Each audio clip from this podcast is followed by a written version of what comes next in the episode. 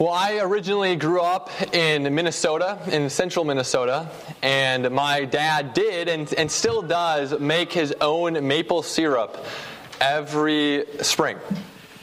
Now, to make maple syrup, one needs to collect a lot of sap, a lot of sap, and you take that sap and you boil it down until you get your desired consistency, which then is your maple syrup. And it takes something like forty gallons of sap to make just one gallon of maple syrup. Now, if you were to take all of the imperatives, all of the commands in, the, in this short epistle of Titus, and if you were to put them in a pot, as it were, and just keep boiling them down, what would be your maple syrup command? What would be your one central imperative that you would be left with? Well, my argument that I want to present before you this morning is that it would be, arguably, Titus chapter three, verse fourteen. As Paul is telling Titus to remind the churches in Crete that they are to learn. They are to learn to devote themselves to good works. They are to learn to devote themselves to good works. Now, this theme of good works has been a theme that Paul has been hitting upon over and over again in this epistle. So, for instance, in chapter one, Paul spends the bulk of that chapter giving qualifications for elders, for pastors, for under-shepherds. Or, to put it another way, Paul was explaining the good works that pastors and elders are called to. In chapter two, Paul speaks about the good works that every adult demographic within the church are to perform. Then in chapter three, the beginning of chapter three, Paul speaks of the good works that we are to perform towards outsiders, towards unbelievers. And so chapter three, verse fourteen, in, in, in many ways, is the capstone verse on this theme of good works. Now notice here in chapter three, verse fourteen, that the Apostle Paul doesn't, doesn't just say that we are to be a people who devote ourselves to good works. No, he doesn't say that. What does he say? He says that we are to be a people who learn to devote ourselves to good works. Now this concept of learning Learning to devote, devote ourselves to good works is such an important concept for us. Paul is envisioning that, that our life of good works is not just a one-time thing that we learn, forget, and move on from. Rather, we are called to be lifelong students of good works.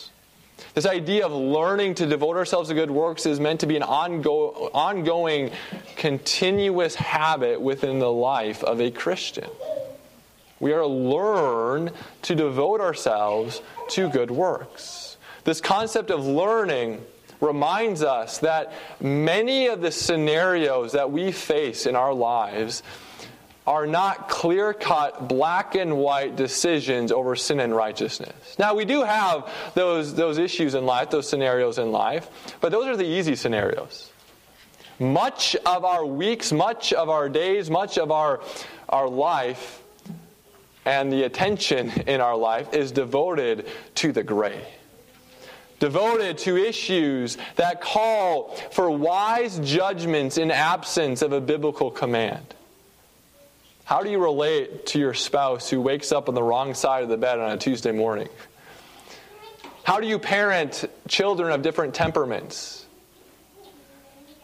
How do you relate to a coworker, a boss, an employ- or, or a, um, employee who is vulgar and disrespectful? These things are difficult. These things call us to be wise learners of good works. We are to be a people who learn.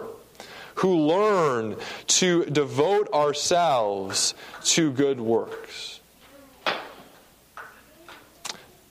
Now, Paul here goes on and gives us the purpose of this learning. He says that we are to learn to devote ourselves to good works so as to help cases of urgent need.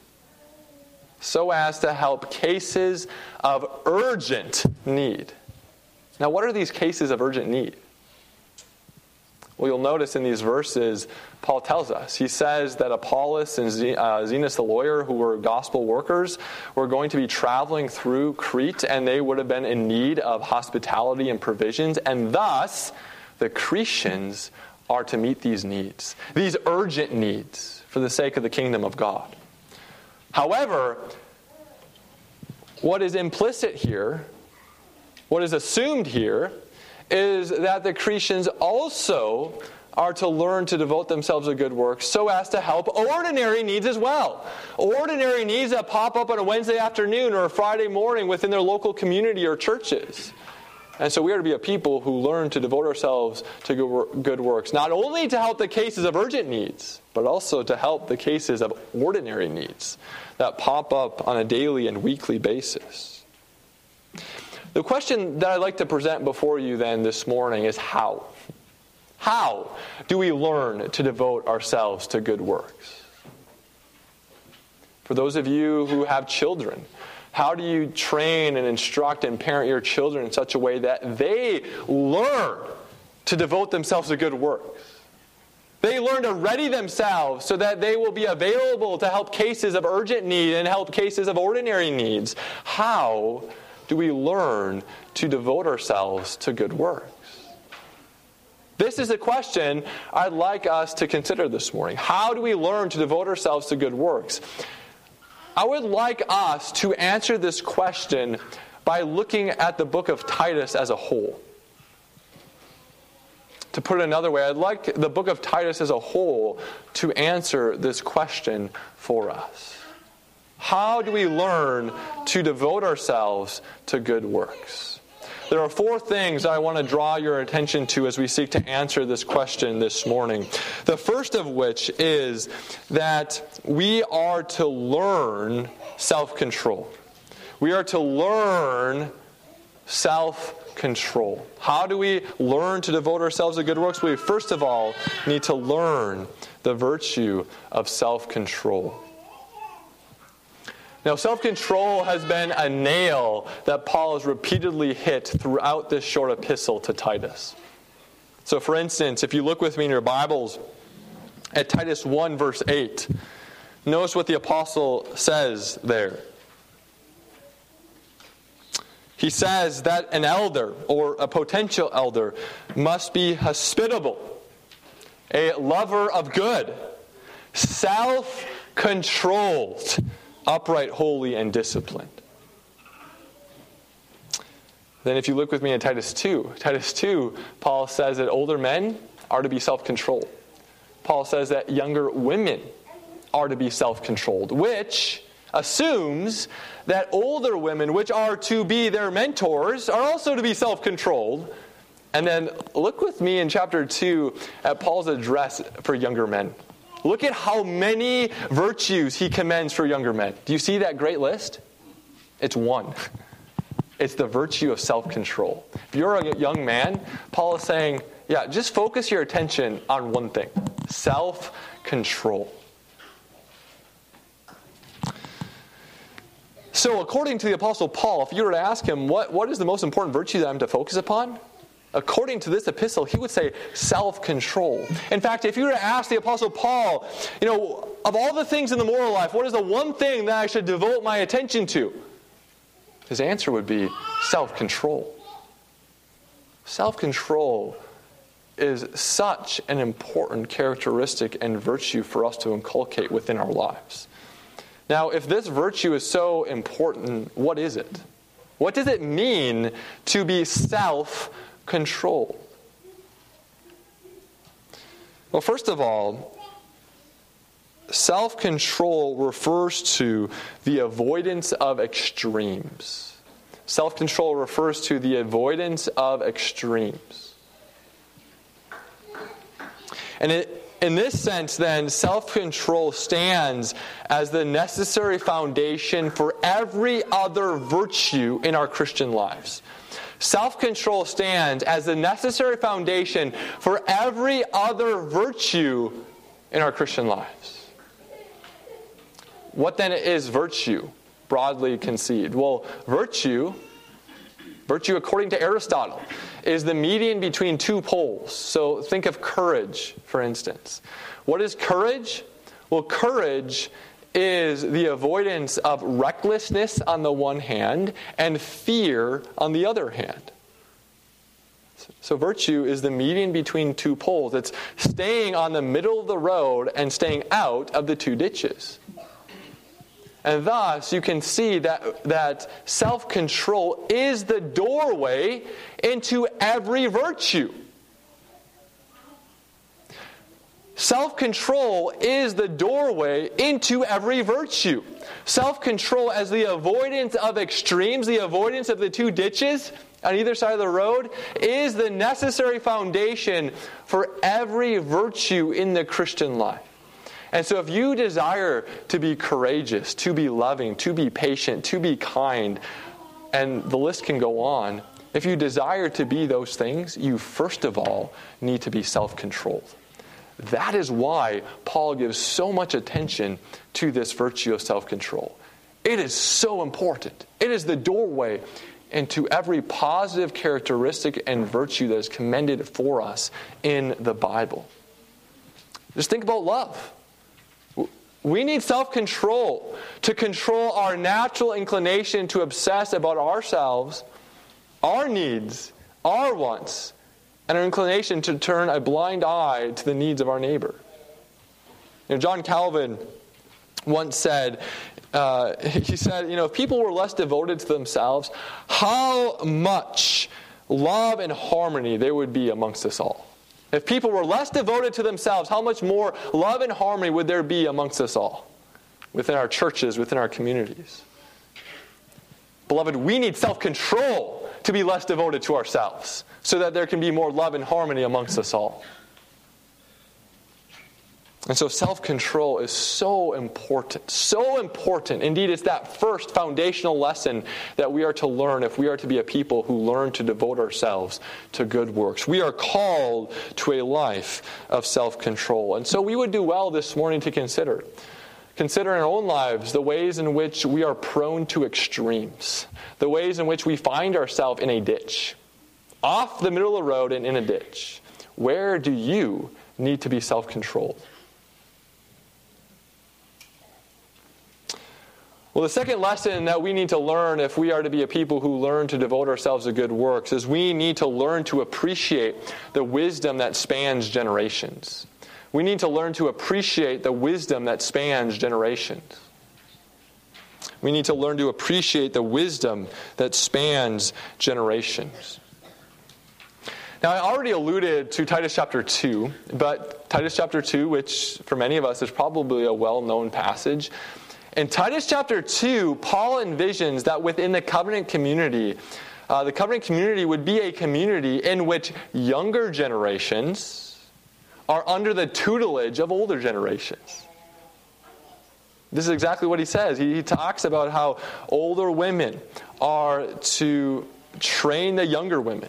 He, he talks about, or the his implicit point when he addresses the men is that older men are, are to serve as examples for the younger men. Examples of self-control, of godliness, of wisdom. And so if you were to ask Titus chapter two, how does one become a virtuous individual? How does one learn to devote themselves to good works? Well, Paul in Titus chapter two would respond by saying, be a part of a local church. Find an older, more godly individual in that local church and learn from them. Imitate them. Develop a relationship with them. Again, even pagan Aristotle said, you know, how does one become a virtuous person? Well, you need to find a virtuous person and imitate that person. That's how one becomes a virtuous person, and really that's what Paul is saying here in Titus chapter two.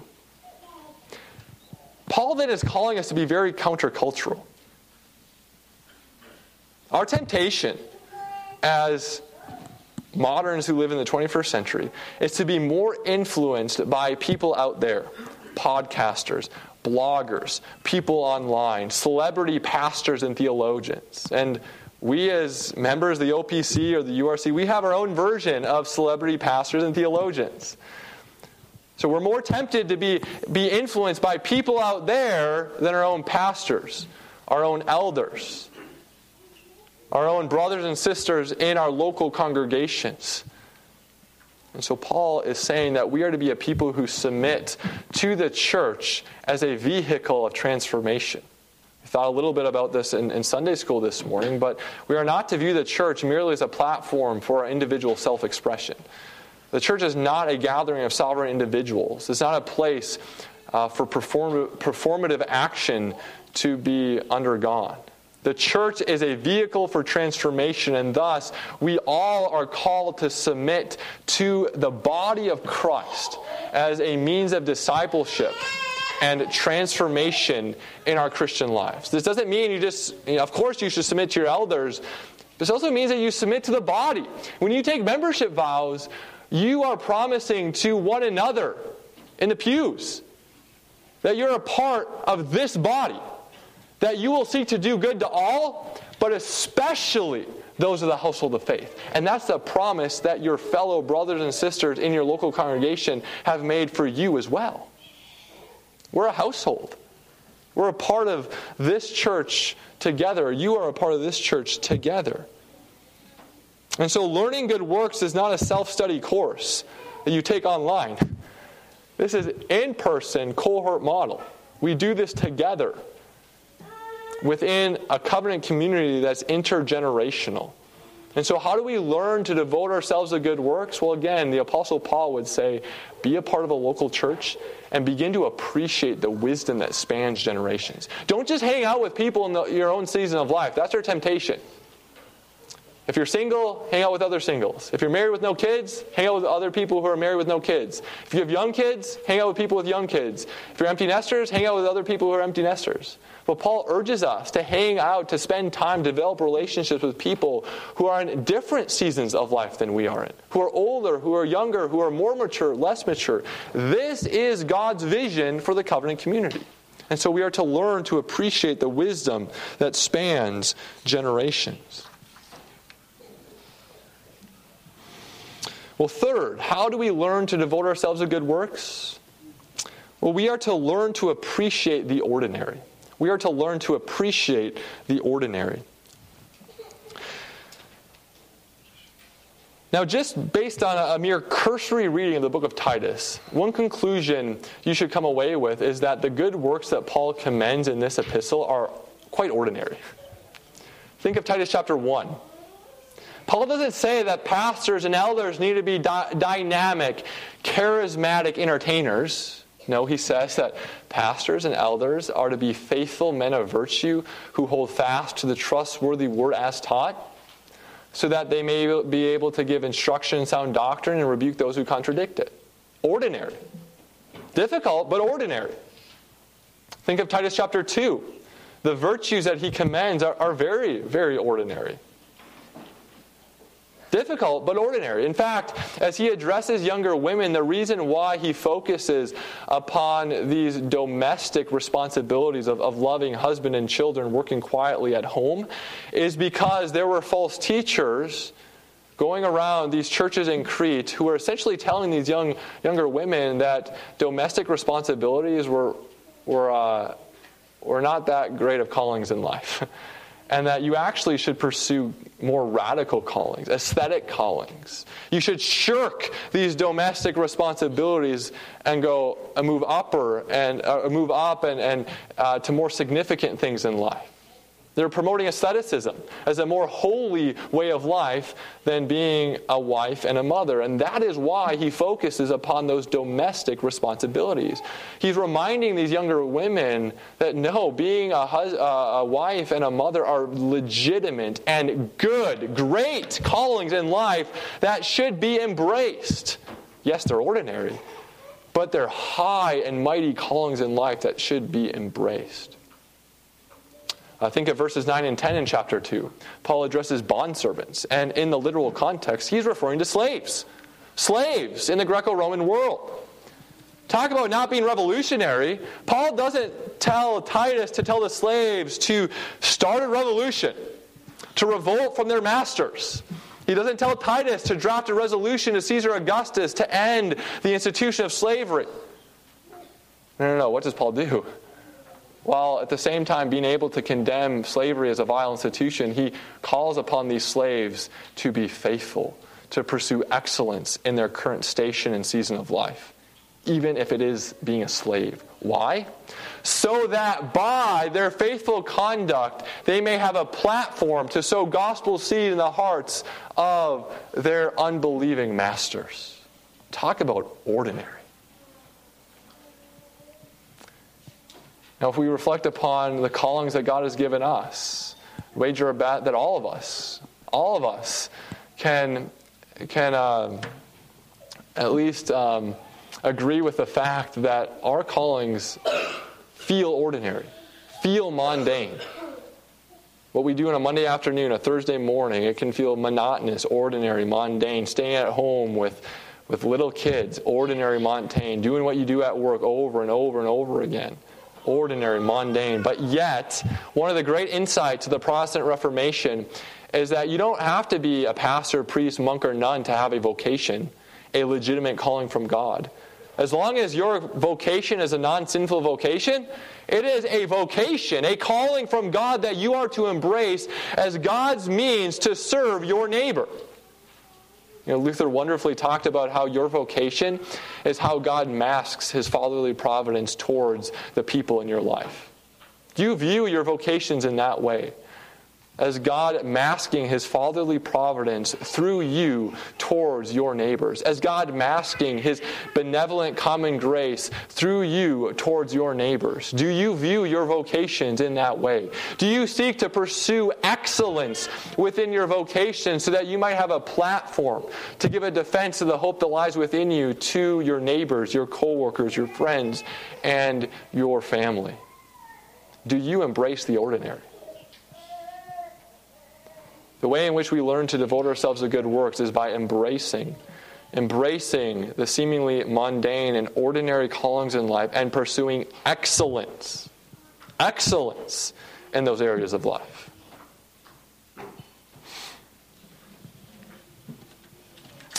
Well, last of all, how do we learn to devote ourselves to good works? Well, the most important, the most important thing that we need to learn is we need to learn to rest in God's grace. We need to learn to rest in God's grace. Notice how Paul ends this epistle in verse fifteen. He ends with a benediction, the way every worship service ends. Paul says, "Grace be with you all." Now, note also how Paul begins this epistle. He begins in chapter one, verse four, with a salutation. Grace and peace to you from God our Father and our Lord Jesus Christ. Paul bookends this epistle with benedictions of God's grace upon the churches in Crete. This is meant to teach us that we should always think of good works in connection to God's grace. We should always think of good works in connection with God's grace. God's grace is the foundation for pursuing a life of good works. God's grace is the foundation for pursuing a life of good works. Now, what is grace? If grace is the foundation, we we better be pretty sure what grace is. Well, again, Paul does not leave us in the dark when it comes to the book of Titus.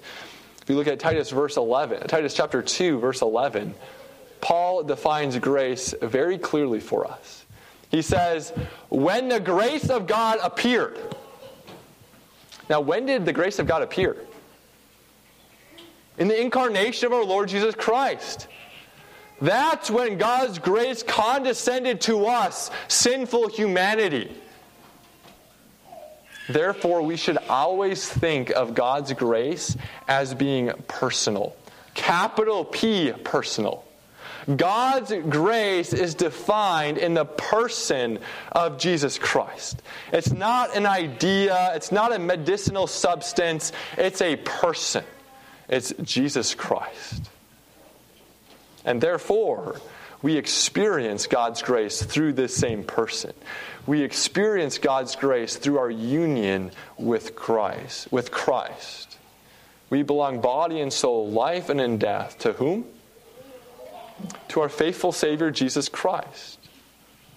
Consequently, then, when we are connected, when we are united to the font of all grace, we then are the recipient of the gifts of grace, or the gifts of Christ. So you'll notice that in Titus three, verse seven, Paul says that we have been justified, declared righteous, and forgiven by what? By His grace. Justification is a gift of Christ. It's a gift of grace. Furthermore, in Titus chapter three, Paul speaks about our regeneration and our adoption. And these things, these gifts, come through Jesus Christ our Lord. And thus regeneration and adoption are gifts. Gifts that come to us by the person of Jesus Christ. They're gifts of grace. Christ ascended into heaven, and what happened when Christ ascended into heaven? Gifts came down. Gifts in the form of the Holy Spirit, and gifts in the form of our salvation, our justification, our regeneration, our adoption, our sanctification, and so on. And so God's grace is defined by the person of Jesus Christ and the gifts that Christ bestows upon us as His redeemed people. So this grace, Jesus Christ, is the foundation for uh, pursuing a life of good works. Now why? Why is it so important that we connect these two ideas, grace and good works? Why is it so important that we pursue a life of good works upon the foundation of Christ our Lord? Well, apart from this foundation, it is impossible, impossible to do a life, uh, to live a life of good works. Apart from this foundation, it is impossible to live a life of good works. Uh, think of it this way. Imagine there's a man who judges art for a living.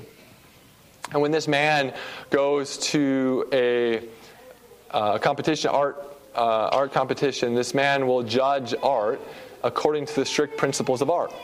But let's say you go into this man's office, and right on his wall, uh, next to his desk, is a picture that his four-year-old daughter drew for him. Now, if that man were to judge that picture of his daughter as a judge, according to the strict principles of art, it's worthy of the garbage can. It's a terrible piece of art. But if he views that picture as a father, he delights in it. It's his favorite piece of artwork. And so, if God views your good works, your seemingly good works, as a judge, your good works are worthy of the garbage can. But if God views your good works as a father, then He delights in them through His grace, as a father delights in the drawings of his small children. That is why grace needs to be the foundation for this life of good works. Well, what does it mean then to rest in God's grace, to pursue a life of good works from this foundation? Well, in Titus two eleven, Paul again is very clear that this grace, this grace which appeared in history, serves as our motivation. It trains us. It trains us to put off the old man and put on the new man. It trains us to be zealous for good works. Grace is the motivation. Now, if we're honest with ourselves, our natural inclination is to be introspective. Our natural inclination is for the eyes of our hearts to be turned in upon ourselves. And when we become introspective, we go between uh, the pendulum of pride and despair. When we feel like we're doing better than those in our lives, we're puffed up with pride. When we feel like we don't measure up compared to the lifestyles of other people, we are filled with despair. When the eyes of our heart are turned inward, we are insecure. And insecurity is one of the most poisonous things that can affect our hearts. In fact, you know, C S Lewis defined pride as being inherently competitive. It ruins relationships. It makes us unloving and, and, and not joyful or content. And so what allows us to stop being introspective and actually be extrospective, to look outside of ourselves? Well, the grace of God. The grace of God is the only instrument through which we can become an extrospective people. The grace of God is the only means by which we can actually forget about ourselves and focus upon the glory of God, the good of our neighbor, and the righteousness of our Lord Jesus Christ. And that is what it means to rest in Christ. It means to forget about yourself and to look outside of you, to forget about how you measure up compared to the lives of other people, and to focus on the glory of God, the good of your neighbor, and the righteousness of Christ. Well, beloved, how? How do we learn to devote ourselves to good works? Well, the book of Titus answers this question uh, very wisely for us. Paul says that we are to learn self-control. Paul says that we are to learn to appreciate the wisdom that spans generations. Paul says that we are to learn to appreciate the ordinary. And most important of all, we are to learn to rest in God's grace, the person of Jesus Christ. Let us pray. Merciful Father, we thank you for your word. We thank you for the wisdom that we can glean from it. We thank you, O Lord, for Jesus Christ, the font of all grace. And as we soon turn to commune with the same risen Christ at the table of the Lord, we pray that you would nourish our souls unto everlasting life. We we ask all these things in the name of our risen Lord and Savior, Jesus Christ. Amen.